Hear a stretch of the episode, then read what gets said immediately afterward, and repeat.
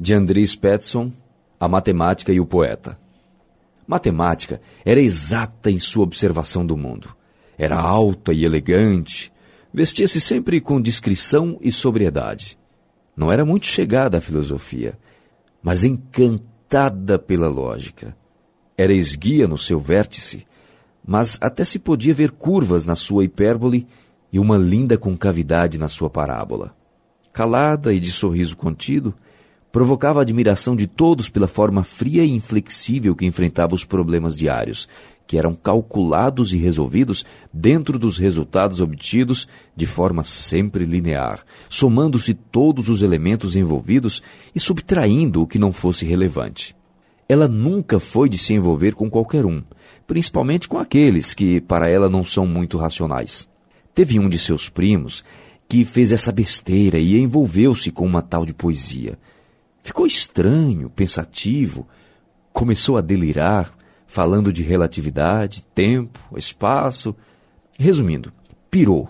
Poeta era um cara porreta, apesar de bonachão e ter aquele ar desligado e sempre fitado no horizonte.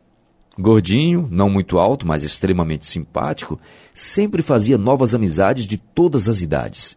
Encantava-se, contudo, atento, mesmo sendo lento no agir e no pensar, que apelidou de meditar.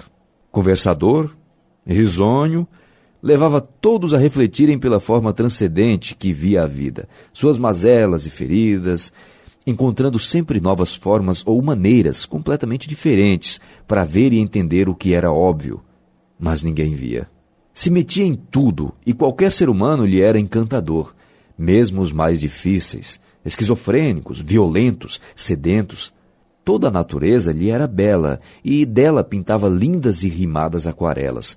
Desligado da lógica e das exatas, utilizava-se dos números para contar apenas estrelas e estrofes, somando versos, multiplicava sentimentos, dividia alegrias e lamentos, subtraindo de si toda angústia por não entender a dor do mundo.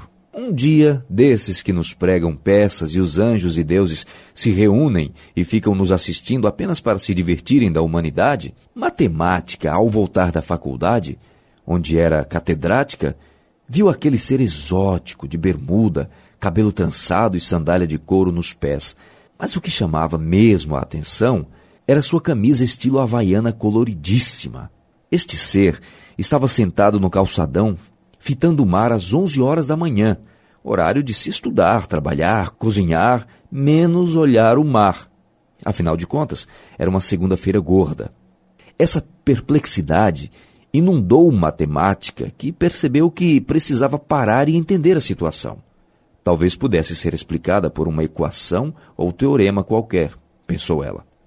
Ele estava imóvel, impassivo enquanto uma leve brisa balançava suas tranças cheias de dredes. E pela profundidade do seu olhar, Matemática imaginou que ele estava afundado em profundos cálculos diferenciais. Ela, querendo entender o porquê daquela transcendência, já estava se irritando com a apatia dele, que parecia não vê-la ali, angustiada.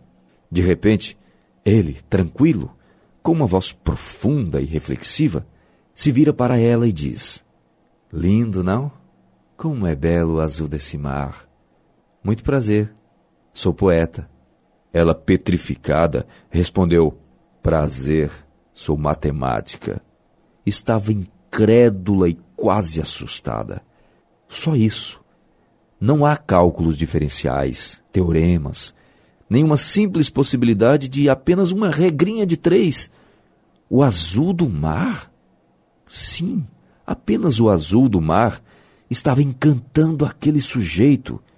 Isso era tão absurdo, tão ilógico, que matemática chegou mais perto e olhou nos olhos do poeta para ver se isso era verdade. Poeta se sentiu privilegiado e agradecido em que tão dileta moça parasse e lhe desse atenção.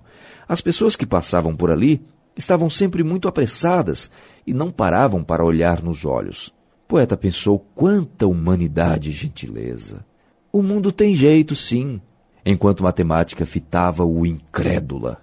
De repente, nesta troca de olhares, deu-se um sentimento estranho à matemática.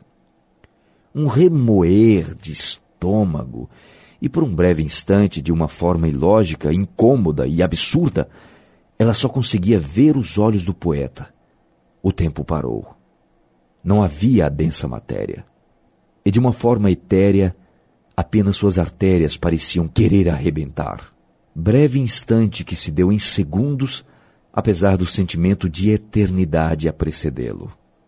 Poeta lhe deu um doce sorriso.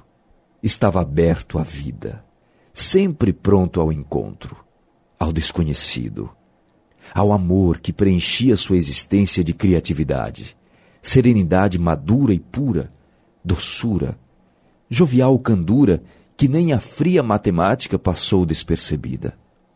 Assim ele transformou aquele momento em lindos versos. E matemática, com o olhar mais uma vez perplexo, não entendia de onde vinham tantos sentimentos rimados e completos de emoção, intensidade e sofreguidão. Assim se deu o início desta união entre matemática e poeta. Palavras incertas e descobertas na amplitude da linha reta.